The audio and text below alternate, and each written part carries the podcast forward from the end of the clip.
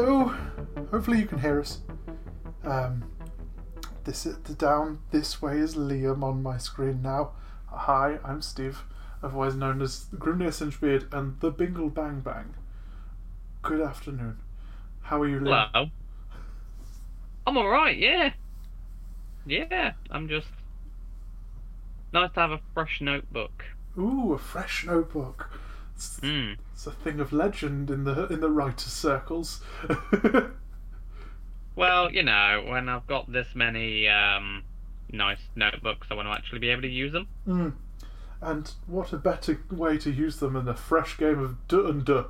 Um, it's one of those wonderful things where you get to go, oh, I'll have a notebook for a character, and then suddenly you have 18 notepads that sit waiting for your friends to have a, a celestial meeting again. Um, which we don't understand because we're lucky over at 16 Candlekeeps. But uh, yes, Oh, 100%. we we don't have to wait months in advance to find out who's going to be dying next session. Mhm. Anyway, um, hello, dear viewers. How are we all? Drop in the chat if you want to say hi and do your usual things. I'm not going to scare you off and call you out by name, as suggested by most Twitch websites that say engage with your audience, talk to them. I won't call you out by name, but I'm staring at you. Um, anyway, I'm not allowed to lead these things. Um, so, uh, let's just jump into this. Welcome to uh, 16 Candlekeep Stories. This week, Dorian Rook. Um, Liam, this is uh, something that we haven't spoke about in about a month because uh, we had the first one where we talked about both of us, and then last session, um, Don't Call Me Out by Name has been said by a random chatter. I can't use your name, you just asked me to, but thank you for joining us. Um, um, anyway, um, yes, it's been a month since we've uh, spoke about uh, the. Uh, how am I meant to talk to? Which name am I not allowed to call? Am I allowed to call you by the the Al name or the the the BB name or? You, you you can call me by my by my Twitch handle because it's on the screen, isn't it? So it's fine. I'm glad that we're already having escapades into whose character's going to die next session. Uh, anyway, um, we haven't even got a campaign Thanks, yet. buddy. anyway, um, more on that later. Um, but uh, yes, uh, let's let's talk a bit about what we're planning to do here. So last time we were talking about uh, Varagoth and my Mind Flayer madness. Um, what sort of things do you want to say before jumping into the session? Are there any um, fancy things you want to chat about about what you had planned for this character? Um, I I really, my only real intention is to just try and make a new vampire character that isn't just, you know, Strahd. Strahd. I mean, yeah, if we're being entirely honest. I was. Um, I was saying this with Emma the other day about how it's it's a very brave move to go. I'm going to make a new vampire. It's like there's a ma- it's a bit like going. I'm going to I'm going to make a new footballer and um, in specifically let's go for that in Brazil and you go yeah. So Pele's the first name that comes to mind.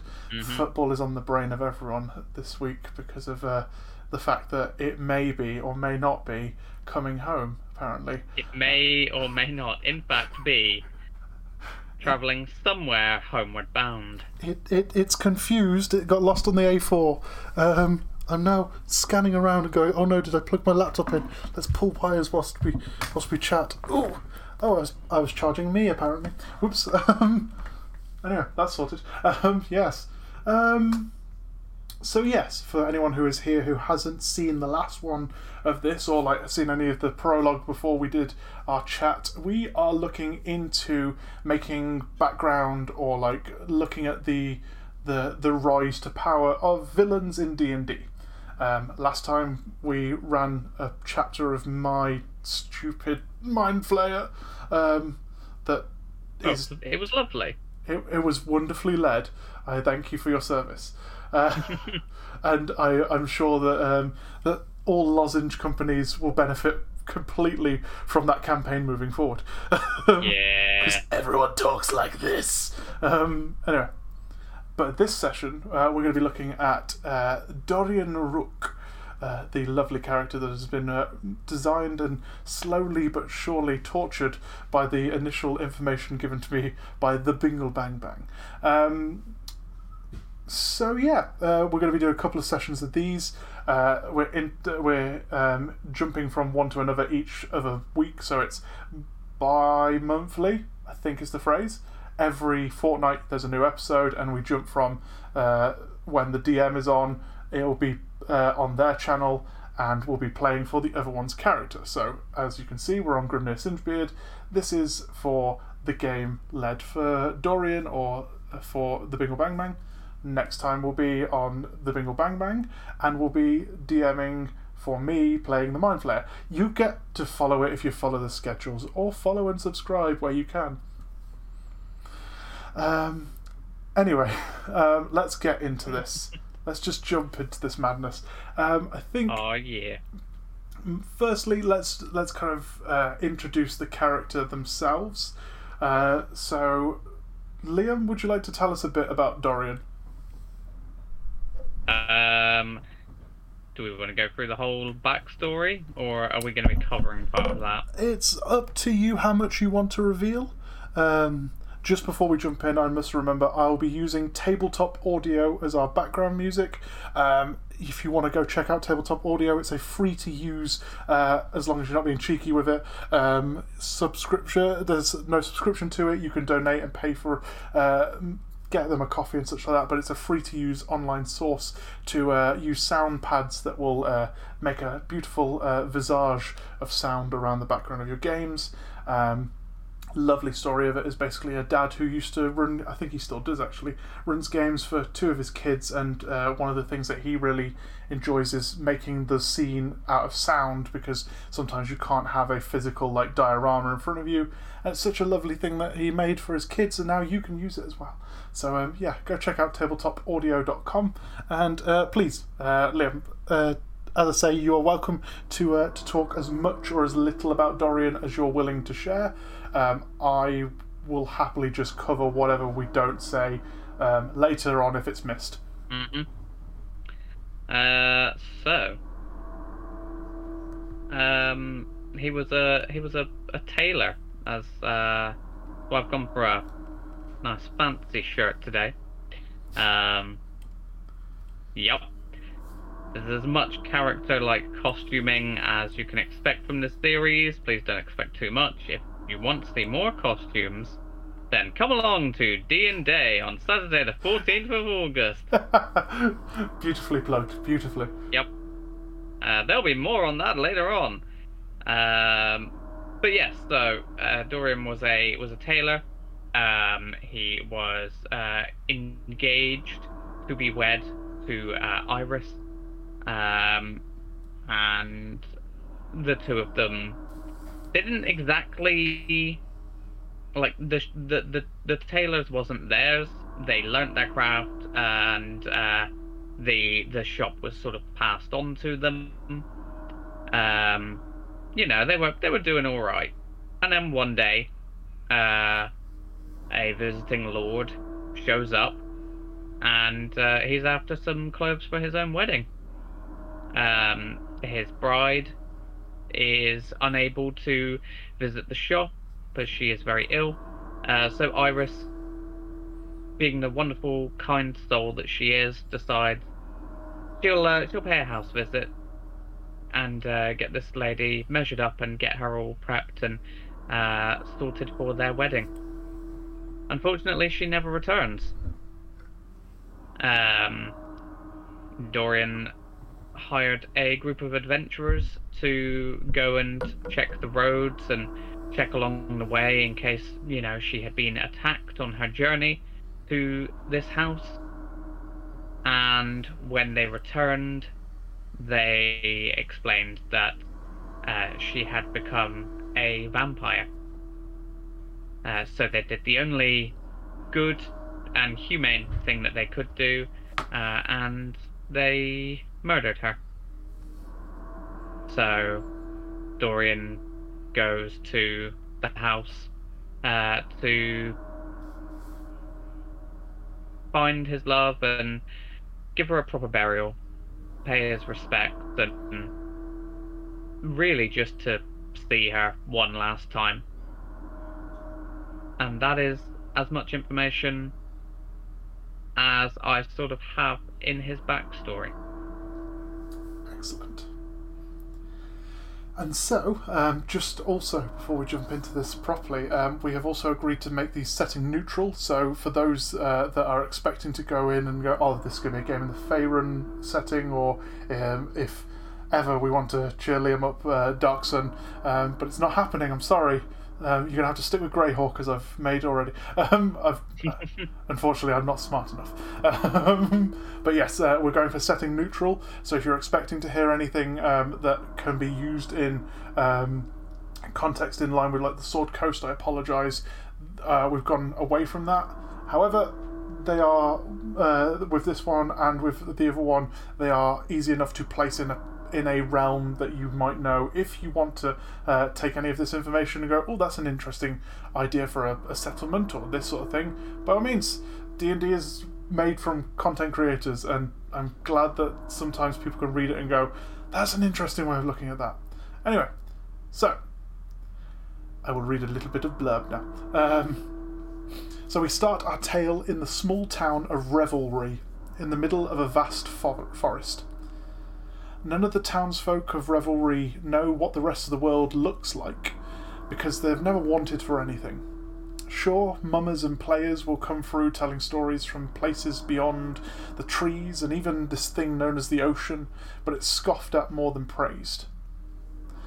The town is resided over the land baron Lord Halcyon Barrow, a large man with liver spots on his face and ruddy to a T. He despises outsiders and, as such, helps keep Revelry the way it likes to be. The town has amenities like any other a blacksmith's, a butcher, a bakery, etc. Although all of which seems to be working on the principle of moving the same few coins around the town and always seems to have enough to spare. The tailor, however, has been closed for the last few weeks after an unfortunate event involving one of the proprietors suddenly disappearing. We start with my uh, with my most nasty of starts. May I have a Constitution saving throw from you, please, Dorian? Oh, wow. We're starting as we mean to go on. Straight off the bat, huh? Okay. Um, First Wonderful. roll of the character. uh, am I to take my my my CR threes Uh, on yes. this, or okay, cool, fine. Wanted to double check to see if I had to take some kind of a human one. No. I mean, that's a pretty good start. I cannot argue with that. Uh, that would be uh, a 20. Unnatural. 20. Nice. So, Dorian, you, as we have already um, heard, have gone off into the. You've quite bravely, in some eyes, and quite stupidly in others, gone out of the surrounding kind of. Uh, area of the town which is known as kind of like the safe area where um, the local kind of like sheriff if you want for uh, for for a, no kind of like role is needed in a town guard here but there's kind of like a, a, a almost a, uh, a a defunct role that sits just in case someone acts out a little bit um, but you have gone past the bar- the barrier that has been set up around the town and headed off to find this uh, this visiting lord's home and also to find uh, your beloved's uh, body to lay it to rest properly. And on seeing the sight, you were f- you flew into a rage and headed back to town to report it in the only way such a person as yourself could. You you have a town sheriff. This is the perfect person to speak to about this and get the right people sorted in the way they should be. However, your night's return does not go to plan as you feel woozy after um, feeling uh, almost like a nick against your neck um, as you as you walk back in quite a, a heated uh, kind of power walk back to the edge of town. And you awake several hours later to the sound of a whisper in your ear. You just hear this very gentle Dorian. Dorian. and your eyes slowly raise, and you're, you're peering out into what feels like, as you look around gently, uh, feels like twilight, early morning. You can hear the sound of, uh, of, of chickens around you uh, clucking as they go around their early morning.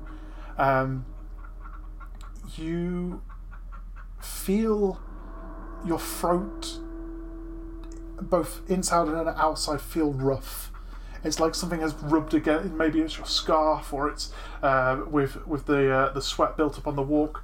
Um, you have quite fine clover, clothing, so it can't be anything of bad design. However, it does feel like the sweat has built up and rubbed against your neck, and you have a parched thirst that you cannot seem to slake.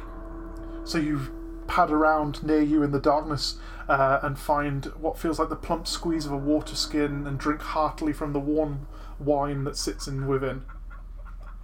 And then it dawns upon you that you've never owned a water skin. And as your eyes adjust to the small light of the early hours, you take in the horror around you. Your white undershirt is soaked red, surely from the wine, and your trousers are ripped to shreds. There are bramble scratches up and up your calves, and your shoes are missing.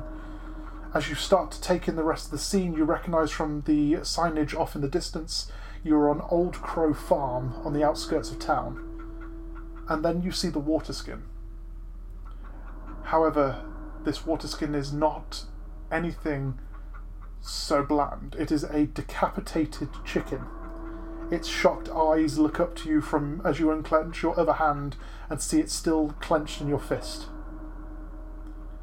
What do you do?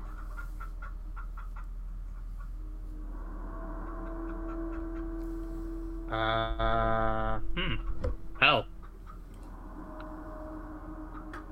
Gonna put that down and then just probably just start to gently clean off my hands. Excellent. Um, you wander over. You can see as you're on a farm, it's quite easy to find a water source. There is a, uh kind of a, a small well over to one area, which is next to like the troughs where the pigs and the cows would drink. Uh, and you start to pull up a, a pail and start washing yourself down. It, it seems to come off fairly easy. Um, your shirt is going to be quite quite hard to salvage though. Um. Well, this is new. Um. Is there anyone around? Um, looking out towards the building that would be the farmhouse itself, you can see that there's no lights on at the moment. You are aware that the farmers of Old Crow Farm would be quite early risers, so it might be that you're just before their start time.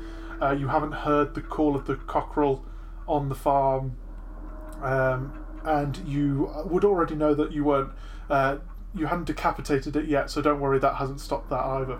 Um, um, but yes, you are looking around, and it's just as you can see off to the uh, the east uh, that the sun is starting to rise. You can see like the, the brief blip of it on the horizon, and as you look, your eyes sting. It's almost like you've spent uh, like oh, when you've had your larger orders for like the summer fete or a wedding of some sort, and you've had quite a long time in candlelight when you hit that that natural sunlight later, it stings your eyes as your your eyes are very tired at the moment. But you've slept, so you can't seem to work out why.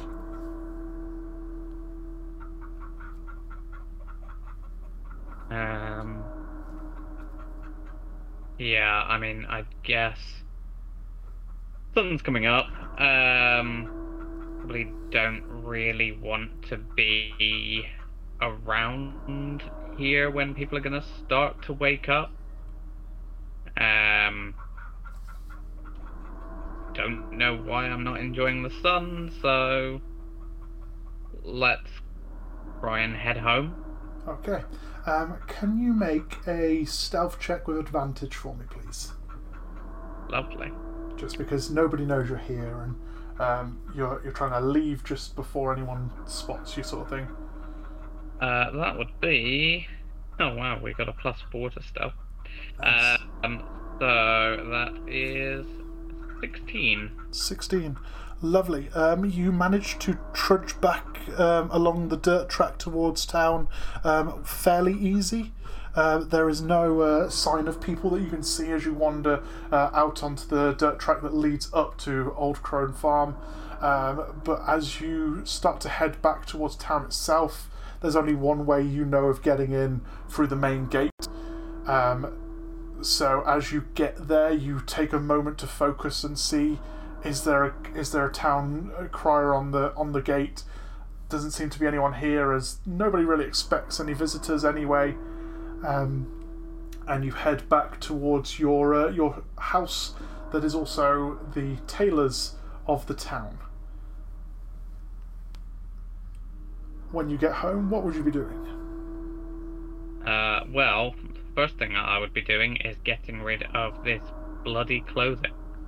Excellent. So you uh, heading in, and as you get back, it's only about a thirty-minute walk from Old Crow House, uh, Old Crow Farm to your home.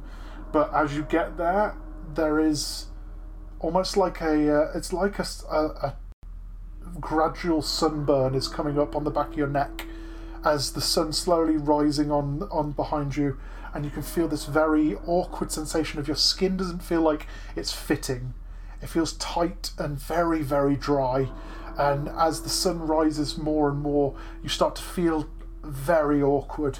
Um, I know that um, with a vampire spawn you would be taking damage in direct sunlight, but as it's only uh, sunlight as it r- is rising and it hasn't been full uh, like sun out in the sky yet, I'm going to go with you don't take the damage of it, but you're starting to feel those sensations um, that unfortunately Dorian himself wouldn't know what to call yet.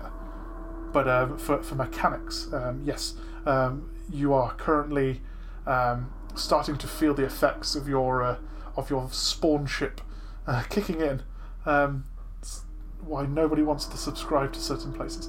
Um, so we, we don't need this sort of weirdness. Uh, anyway, so you you managed to get yourself cleaned up. Um, you start to realize as you uh, clean up and you, you get new fresh clothing on um, that you have not put the sign back up. Um, as you enter the door, you've knocked over a sign that was placed uh, outside the uh, outside the door, saying that the tailors is currently closed for business and will be returning shortly. Um, would you want to put that back up, or would you be going about your normal day now that you're back? Um, probably not. Uh, not going about a normal day at this point. Okay. Um, let's find something else to drink. Excellent. Um, so your first port of call is to go to the kitchen and try to get yourself some water, as is one of the best hydrations ever. Everyone who needs a quick hydrate check, do it now. Um, you don't have to spend bits on this one. Will. Um, um, but um, yes, uh, you head down to the kitchen uh, get yourself some water. You've got a fresh set of clothing on. You're feeling better for the uh, for the simple act of putting fresh clothing on. But again, that still kind of faint sense of tightness around every part of you is still there. Um, you drink. Your throat kind of has that thing of you know when you've done quite a large amount of exertion and you take that first drink and it almost it, it wets the surface but then it immediately feels like you need to drink again.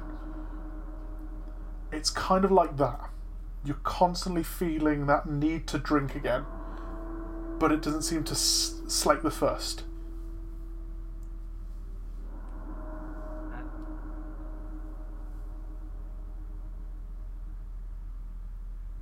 I mean, there's only so much that you can really drink. Uh, Um, so we've tried the water situation.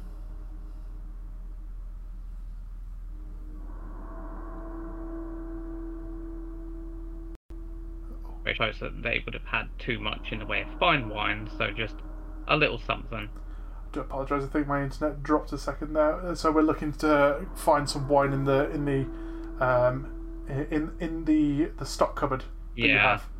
Okay, not a problem. Um, right. So you head uh, Yeah. into the pantry, um, moving away from the the sink. Uh, get some wine, and it seems to it seems to be a bit more um, kind of gratifying as you drink. You're not sure what it is about the wine itself, but you take a, a, a cup uh, and drink, uh, knock it back, and it seems to take it off the edge almost.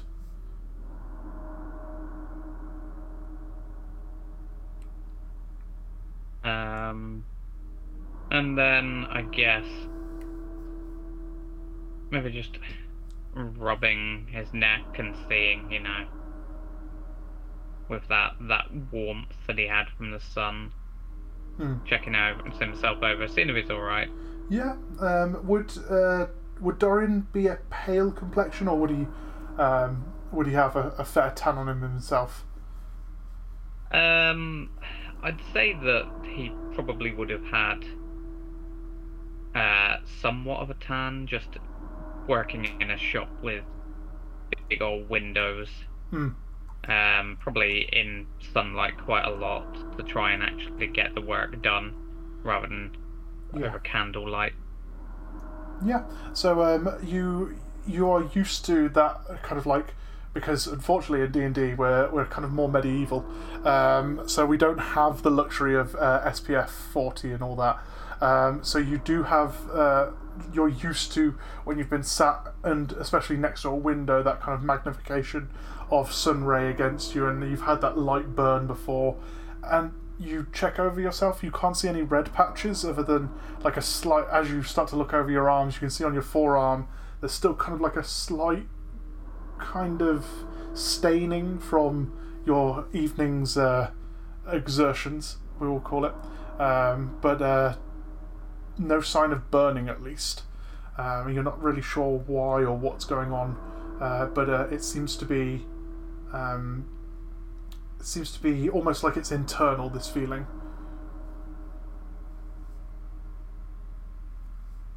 Um, and then after that,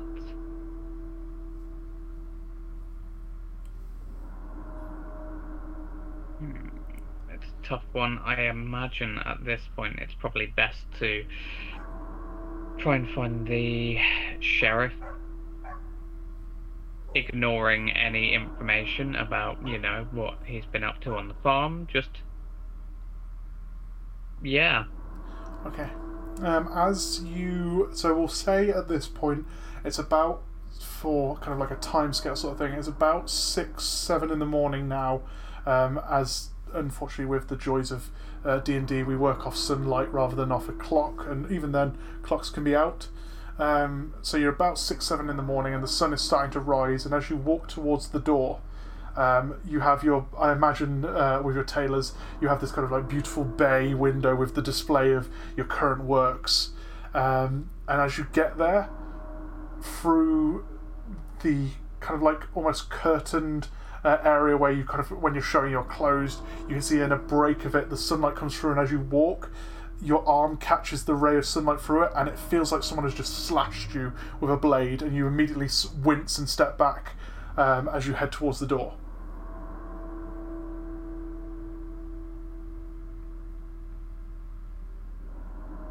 Um. Now, how much would he know about vampires? Um, I think this is more on on a character level rather than a role at this point. How how Yeah. as Dorian, do you reckon he would know about like that sort of thing? I mean, he'll know, given what the adventurers said and that that they existed, and he'll know from going there that uh, that that's what the thing was. Um, I think he might vaguely know that they don't like sunlight. Yeah. I wouldn't think that he would know. Oh well, obviously this is a this is a weakness of Yeah. Yeah, that's fair. I think, uh, as I say, I don't want to make a roll on this one because it's kind of more a. Yeah. Uh, it's more of a like a, a, background in terms of something I will now say. There is a bit of a rumor uh, in the in the town of Revelry that Lord Halcyon and his kin are werewolves. So you are used to the stories of kind of the supernatural, the bogeyman, the kind of uh, these th- and also in a D&D setting there is that especially with the mummers and the players that have come through showing stories of these famous characters across the lands uh, some from completely different very um, faraway lands and some apparently on the same continent as yourself but all of them seem to have those kind of mysterious airs to them that sound like they've been pulled straight out of a novel. Um, so you, I would say, yeah, Dorian would know at least like the basic kind of garlic is a good thing and that sort of uh, kind of storyline, if you will. Um, so yeah, um, with that and with the information of your, your arm burning, what would Dorian do in this situation?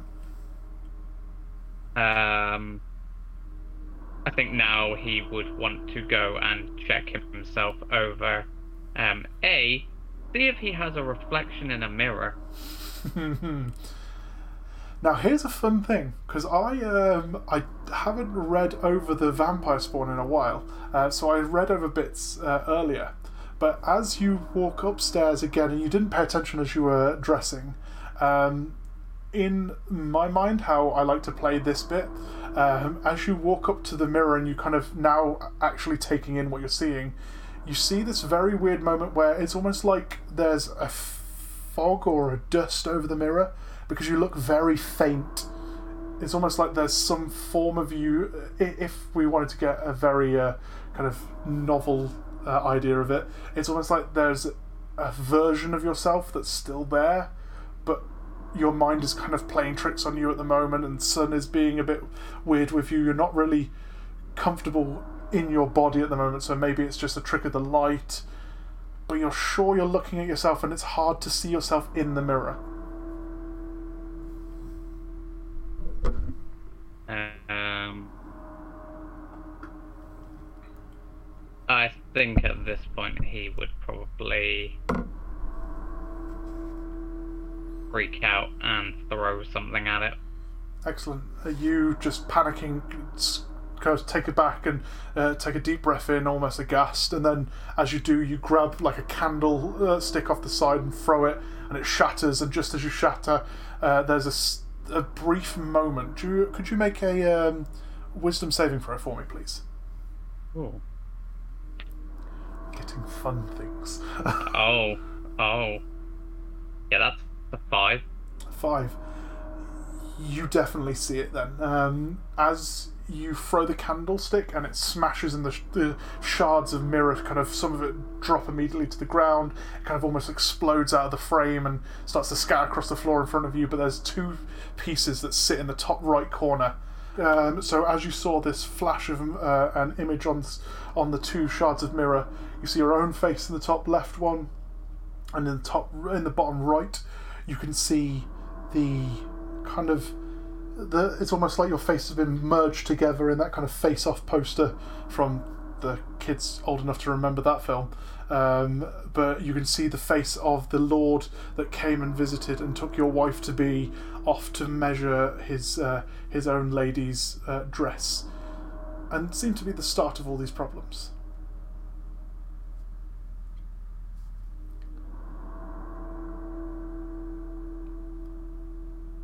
I clearly see him, or I at least believe that I see him.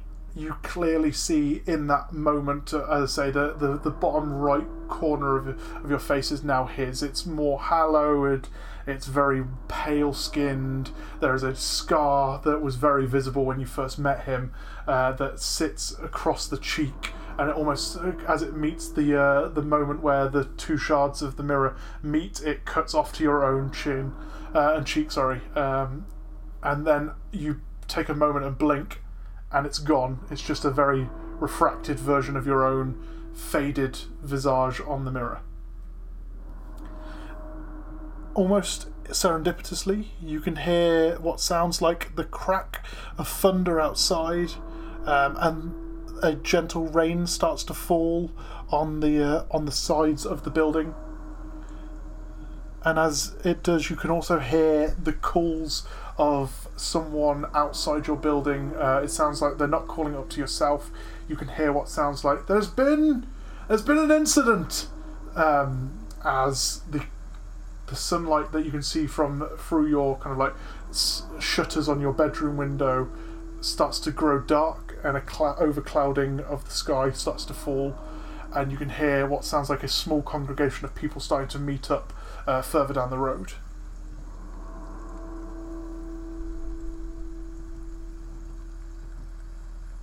Um, are they close enough that if I was to get up to the window, I would be able to hear? uh, make a perception check for me Please. Um, uh.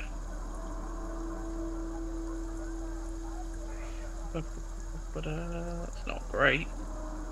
Uh, that is a seven, so that is a no. So you can hear the hustle and bustle of people slowly who are starting to get up and start to get ready for their own days. Um, you can hear as they slowly kind of eject themselves from their buildings and start to come out into the thoroughfare that is kind of the main street of uh, revelry. And you can, as you kind of step forward, and you have a moment of kind of bracing yourself because you're stepping towards where there is a uh, like a break in the slats that cover your your windows. Uh, there is a moment of panic as you get closer and you're waiting for another burning sensation, but luckily the overcasting of it means there is no uh, there's no sunlight coming through any longer, and you can just make out the sounds of people go. You can hear kind of like the murmuring of people. You know what's going on, wh- what is it, and as you kind of take a moment and peek through, uh, you can see that there is a collection of people around this kind of there's a, a plinth in the middle of the town where the town mayor or the lord uh, the land baron uh, lord helstier will come and make speeches to the town at large and you can see that one of the farmers from old crow farm is currently stood on the plinth and is holding up a bag which seems to be soaked red at the bottom and he's shaking it and you can see that he's very aggressively shouting out to the group uh, that have started to mill around him, but there doesn't seem to be uh, much that you can pick up in his voice.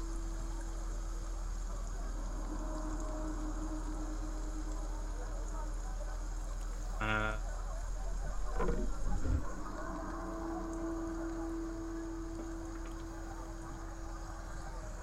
so now would be a good time to destroy the bloody clothing. Okay. How would you go about that? Um, do I have a fire going? Probably not. I haven't been there for a couple of days. Yeah, I'd say you, you currently you, your half is empty at the moment, but you would especially I'd say um, with the little we know of Dorian, I feel like uh, we already know he's a very um, organised gentleman and seems to have things prim and proper uh, from the off. So he would have firewood ready. Um, it'd just be a case of you'd need to set a fire in the hearth to then add these clothes to. Yeah, let's um let's set a fire in there and then as that is starting, um begin to cut up the clothing into smaller strips. Okay, you are an expert with uh, tailor's uh, equipment, so you are, it's no uh, like problem as you sit. You pull out your your your scissors and you start to cut it up into bits. You follow along the lines where it's best to cut them in such a way that you can't tell if they are actual parts of garment or if it's just spare scraps that have been cut off. Um, and you start to cut it up and throwing it onto the fire as it as it burns into a blaze. Um, it is with the weather of the last few days, it's not a shock to anyone that there might be a fire in the building, um, especially as it's been quite cool. Um, so there is no kind of like suspicion that's raised from the fact you're currently uh, starting a fire. You can hear that the, the group outside is continuing, and there seems to be a, uh, a, a almost like a lull starts to fall as you finish the last of the shirt, um, throwing it onto the fire. Um, you're not sure why there's a lull, but there does seem to be a general murmuring still, so they're still out there to your knowledge. Go and ch- check on them again. Okay, so you head over to the window, and this time, as you look out, you can see joining them on st- on the kind of stage area or the plinth. You can see the blacksmith. Um, now, the blacksmith is a very hairy, uh, big, thick black hair that's pulled back into a, a ponytail. Um, very curly, wavy hair, massive beard, almost like um, Brian Blessed meets kind of like your typical roadie. Um, very thick set, uh, wearing his black brown apron. Uh, and he steps up onto the uh, onto the stage with the farmer uh, and starts to kind of wave his hand down to kind of calm the group, and seems to have a murmured conversation with the farmer. Um, you would also know, just for uh, knowledge of this, uh, the blacksmith is the kind of like because of the land baron, he's not the ruler or the mayor as such, but he's kind of like the general speaker for the town when there's moments where Halcyon and the town need to speak about certain things. Um, let me just pull up his name for you that I have. Uh, Gregor Soot is his name. So you would know uh, Gregor to be kind of Good like. name. I, I, I thought I'd give him one of those kind of like Jon Snow Mhm. sort of names. Um, Yep. he works in blacksmith. He can be called Soot. Um, but yes, you would you would know he's kind of um, he's a very matter of fact gentleman. He he doesn't seem to like you much. Um, and seems to think that your job, as you do a lot of finery and very um, kind of like detail orientated stuff, whereas he's is very he doesn't really do much other than horseshoes at the moment because there's never really need for much armor or anything like that. It's just fixing up whatever people. There, there are the rare travelers that come through that he'll fix up for, but he doesn't do a lot other than kind of the horseshoes, the nails, sort of thing.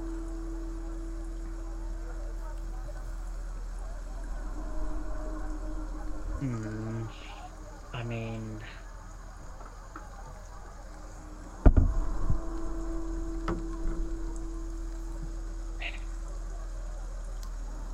How overcast is it at the minute?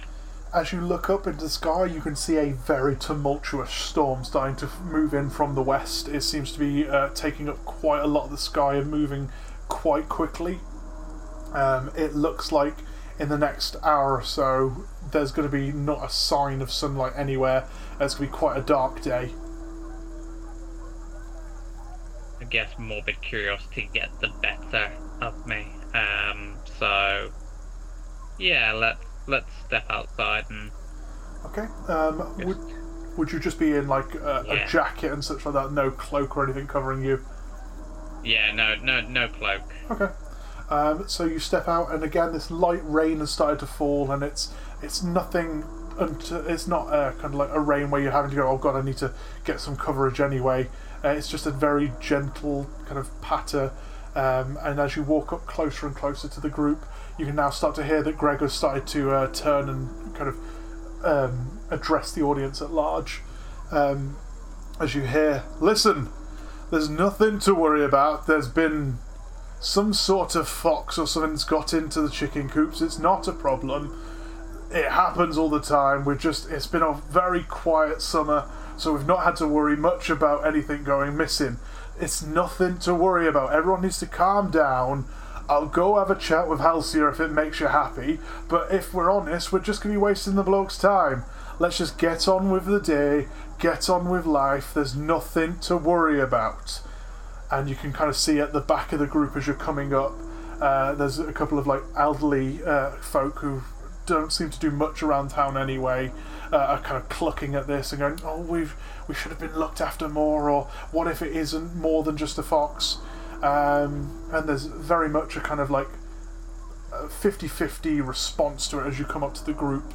Uh, seems there's a lot of people seem to nod and agree, and a couple of people that you're noticing who are just kind of throwing their hands up in kind of despair, almost like this is a waste of time either way.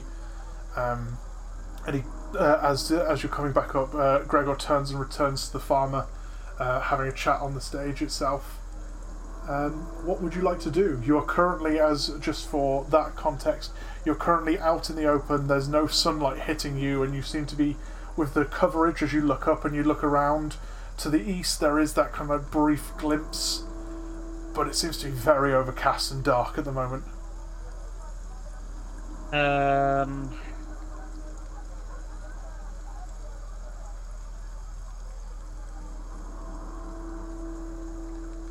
Now, I think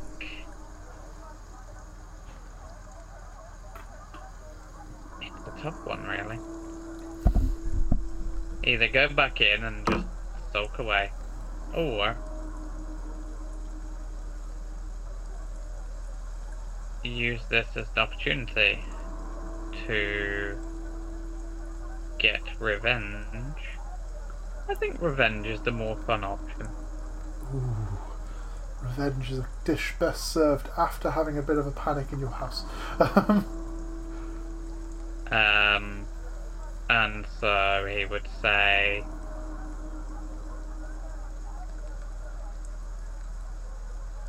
The adventurers that I hired to find Iris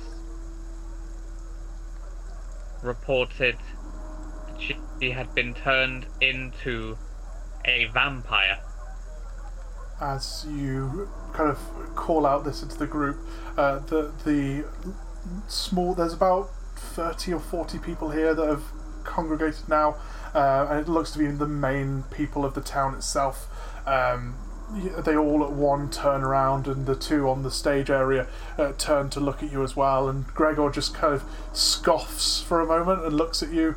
Ah, Taylor, you've returned. Fantastic. I apologise about your uh, your fine wife to be, but at the same time, we don't need more hearsay and circumstance being pouted around. If you have a problem, go speak with the sheriff. We cannot take one man's word against another at the moment without viable evidence.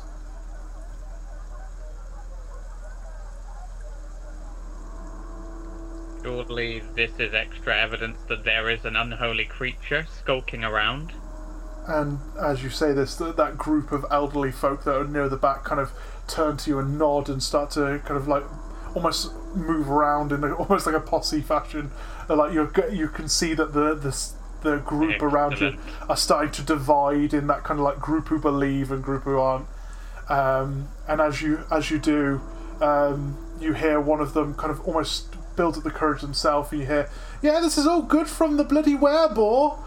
Um, to which the entire group that have moved onto your side start cackling, um, and Gregor doesn't seem to take this very well as he kind of throws down the bag onto the uh, onto the, the the stage and goes, "Now listen, I am honest in my intent here. I do not want any person."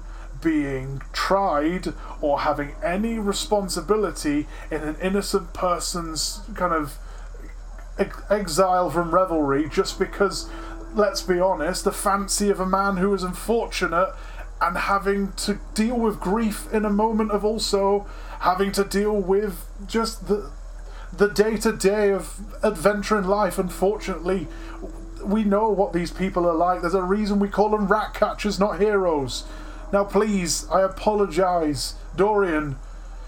You need to speak through the proper channels if you want to raise this. We're not doing this as a hangman's court. And he slowly starts to move away from the from the farmer and starts to head back towards the blacksmith, almost thinking this is this is it done. He has no problem to deal with now.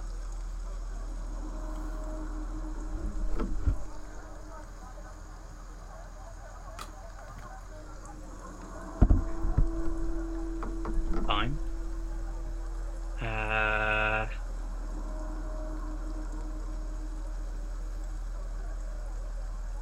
let's go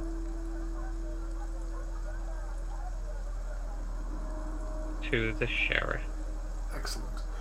So as there is a moment where everyone in that kind of like schoolyard fashion, there's kind of like a wait to see if there's going to be a back and forth, uh, and as Gregor starts to walk away, and you kind of show sign of uh, check checking where the group is, and then starting to he- look for the sheriff themselves. Uh, the group starts to disperse back into their own fashion. Um, you start to hunt around trying to find him. Can you make an investigation check for me, please? Uh, seventeen. 17. It's fairly easy to find uh, the sheriff. Uh, you find uh, the. As you walk around, start to look around, around for the usual route that she would walk, um, you start to. You realise that it's about the normal time she would have her morning walk anyway. You come up on Justinia as she is walking along the kind of like the the back alley area around the back of the shops and the uh, the kind of like the almost like the alley area where all the the the shipments and such go in and out for each of the businesses on the uh, the main town run. Um, Justinia is a half elf. Uh, she is fairly short uh, because she has uh, gnomish blood. Um, she is blonde with very uh, kind of I think appleish kind of features, if you will, very uh, plump and round uh, in her facial features, uh, with kind of like a nice, kind of hazelish uh, tan. Um, as you can hear kind of the gentle clink of her armour, she seems to always walk around in the very boring town of Revelry in full plate armour, just in case. Um, you come up behind her and she takes a moment and stops and turns in a very aggressive manner and then immediately kind of deflates as she realizes it's just a, another local coming up. Morning, Dorian. How may I help today? Uh, how I again? I'm so sorry about Iris. Uh, did you manage to? Um, I know you went out to uh, uh, bury the, the, the body. Did you manage to? Uh, did you manage to, to to complete your task? I was not able to. No, was was there? We can. We honestly, Dorian, this is not a task you need to do. I can get some of the lads to go up and dig the, the grave, and we'll we'll do a nice service. We'll we'll we'll we'll leave a marker for her. Is there anything we can do? I believe that the area needs investigating. Oh, what what what makes you think this, please? After the people that I hired went to find her, they reported that she had become a vampire. And she kind of A- takes a step back and gasps at this. a fact that I did not want to believe. But after turning up at the home of Lamperouge, I believe that is entirely the case. and she's already started to take a, a small pad out and start to st- scratch down information as you as you're saying this. So, okay, Lamperouge is is is that the traveling? There was was that the, the, the, the playwright that came through recently, or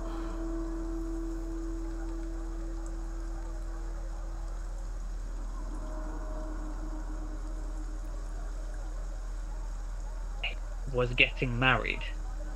apologies, my internet dropped out there again. Sorry, could you just repeat that last line for me? Yep. Uh, he was a lord that was getting married. He is the only reason that Iris ever left here.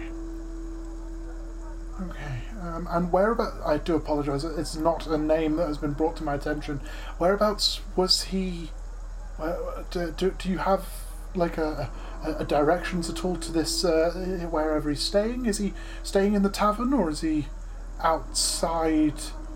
Uh, obviously, he wouldn't be staying with with with uh, with Barrow. He doesn't seem to. Uh, whereabouts was the body found? In a house on the uh, just outside of town. There's not been any call to construction in months, Dorian. I can't imagine where this. We, did you get the east road out, or did you take the uh, the the west? That is a good question. This would be the east road. Sorry, just because you were coming back in as the sun was Yeah. rising. Sorry, that was my fault. Um, no, no, no, it's fine. I'm just trying to remember back that far. um, uh, the, yeah, the, the the east road. And how far would you have travelled? Um, this is completely up to you in this one. Um, how, how many days travel up the East Road were you walking before you found the building?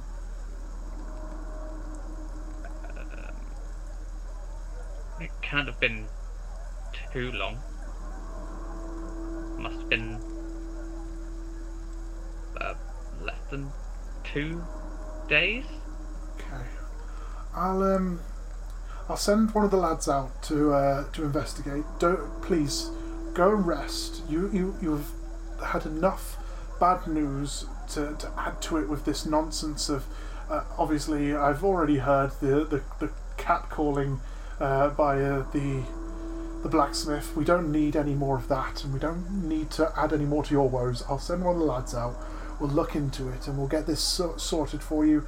If we can find any of them, uh, the uh, uh, of these so-called adventurers, as they seem to be spouting, we'll we'll bring them in for questioning, and we'll get this sorted. But honestly, this is this is nothing you need to concern yourself with anymore, Dorian. You've had enough. Uh, he'll just walk away, just pondering. Won't even say goodbye or thank you or anything. Just And you hear the gentle clink of the armour as she walks off in the other direction after a moment.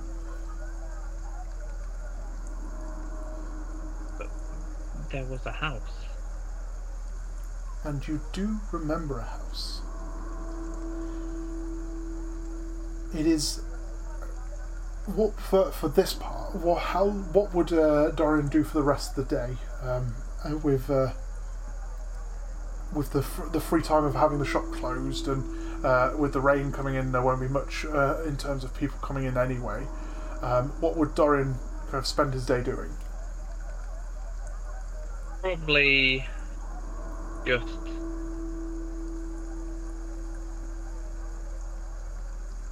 sitting, um, checking out the windows to see if anyone was coming for him, if anyone was going out to investigate. Okay. Um, Uh, just paranoia creeping in, really, I guess. Yeah. Um, make a. I reckon uh, perception check would be the best one for this one.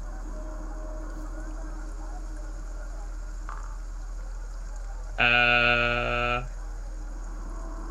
that'd be a seven. Seven. Uh, lovely. So you spend most of the day, as you say, sitting, reading, um, like just pottering around the house, and occasionally you'll go over towards one of the windows, be it upstairs or if you're down in the shop area itself, giving a general tidy and going over your stock, just keeping yourself busy. Um, you every now and then go to the window and you check outside to see if you can spot anything.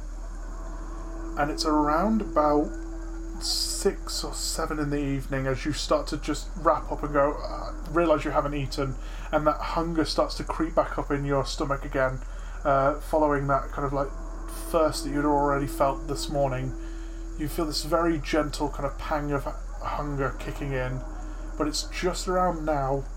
Um, you notice two people wandering past that seem to be going in a way that doesn't seem usual to the town's kind of uh, rhythms, if you will. The first of which is Gregor.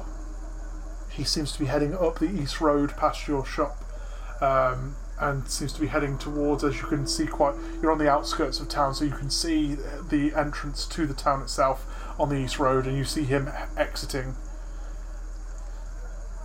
Curiosity seems to keep you uh, from going at the moment, but then about 20 minutes later, one of the adventurers that you saw follows. It's a very um, seems to be a very kind of heavy uh, armored, hooded figure. Um, you could you could tell when you met because you were the one who had um, hired them to go check this in the first place. It was one of the ones that didn't speak much but had a very obvious kind of uh, figure uh, with the fact that the, there was a sloop or uh, like a stoop in one shoulder.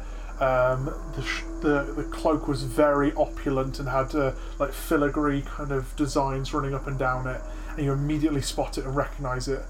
Um, you would know that they were quite, from what you did see when they brought their hood down, they were very um, haggard and tired looking in their facial features.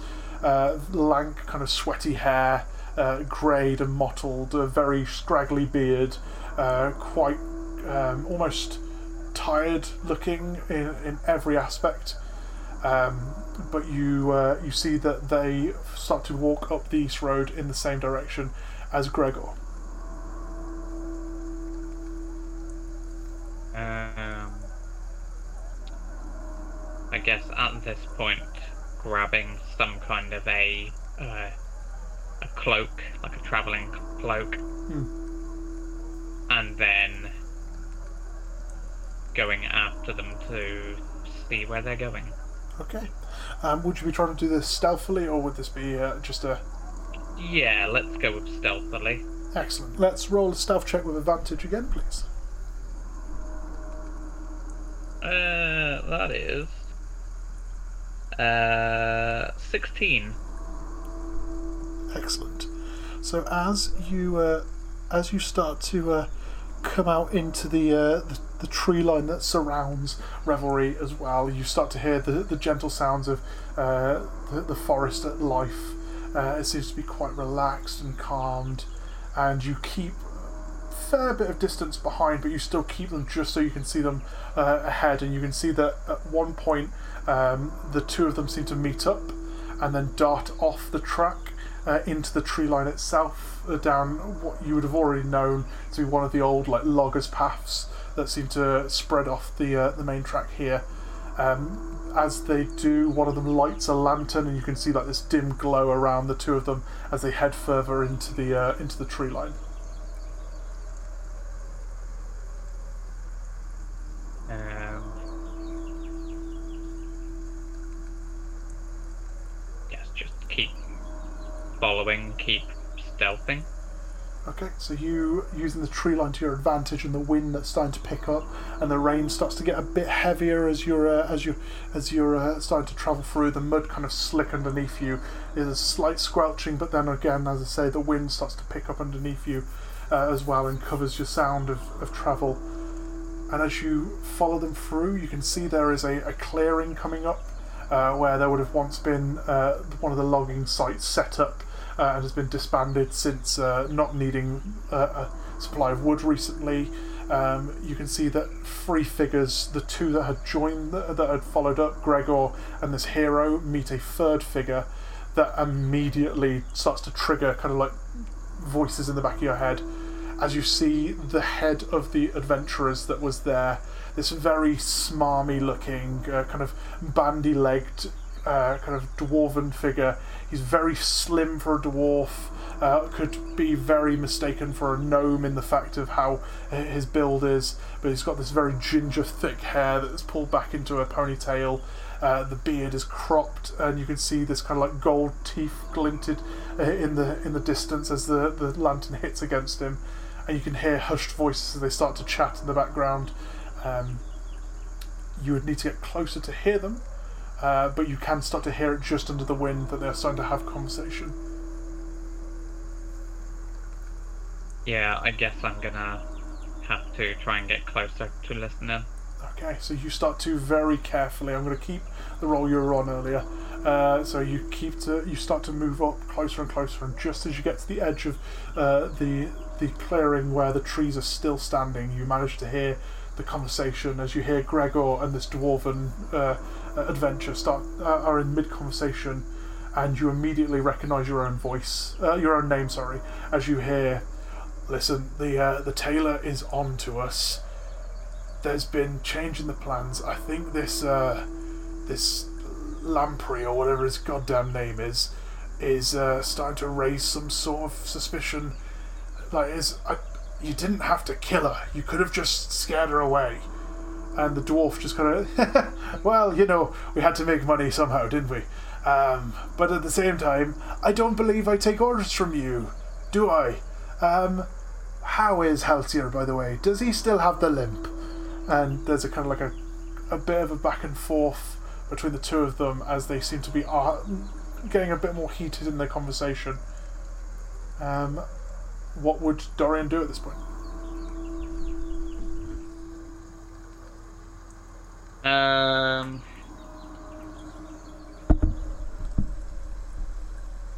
I think at this point he would know that he is severely outnumbered and outmatched.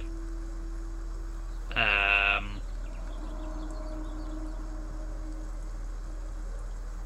So maybe try and see if he can listen in for a bit longer. Okay. Um, See if he can get any more information and then try and just wait until they leave that's fine. before he goes back. Yeah. Um, I'm going to go with because you've stopped and you're kind of like trying to keep on the edges of this one. Can we get another stealth check with advantage for me? Yeah. Come on. Okay, well that's pretty good. Ooh. And that's yeah. Uh, that'll be a, a, a, a twenty unnatural. 20, lovely. So as you sit and you uh, start to get the rain landing on, and it's soaking into your cloak, and it's not a pleasant experience, but at the same time, you're uh, you manage to keep to the shadows and manage to get quite a bit of the conversation they're having. It seems that apparently, from what you get from this conversation, Lord Halcyon has some uh, quarrel with the the new lord that has come in. This lord that has hired uh, yourself to make the dress for his wife, um, and the uh, the idea was that he was meant to be attacked and killed rather than your uh, your fiance Iris. Um, and unfortunately, Iris got in the way as they argue over what's happened, and they seem to be basically having a, a, a, de- a debrief of what's happened. Um, also, to uh, to as you listen more, um, Gregor explains that he needs to get this information back to Halcyon and explain what's happened. Um, and it's only near the end of the conversation, as you can see, they're starting to wrap up and some coin exchanges hands, um, that Gregor starts to lift the lantern off the ground and goes, I don't want to hear any more from you two. Do you understand? The fact that one of you died is none of my concern. I don't care. Go and finish this, or I will send Halcyon himself after you. And the two of them just laugh and scoff. And it's at this point as he turns and the light, um, the light starts to turn back into the direction the way you are, um, that he stops and looks, and you see him kind of his head crooked to one side as he seems to be taking in information. Um, can you at this point make a perception check for me, please, Dorian?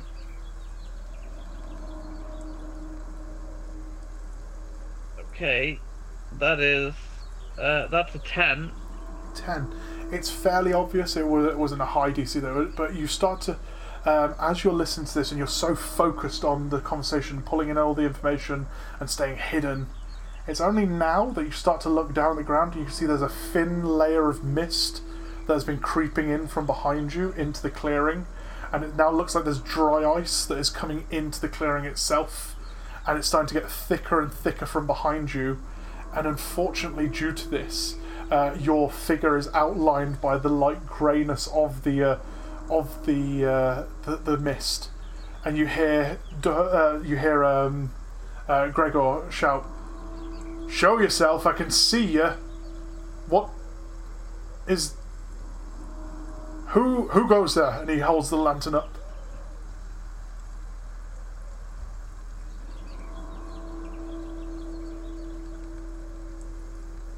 What would you do,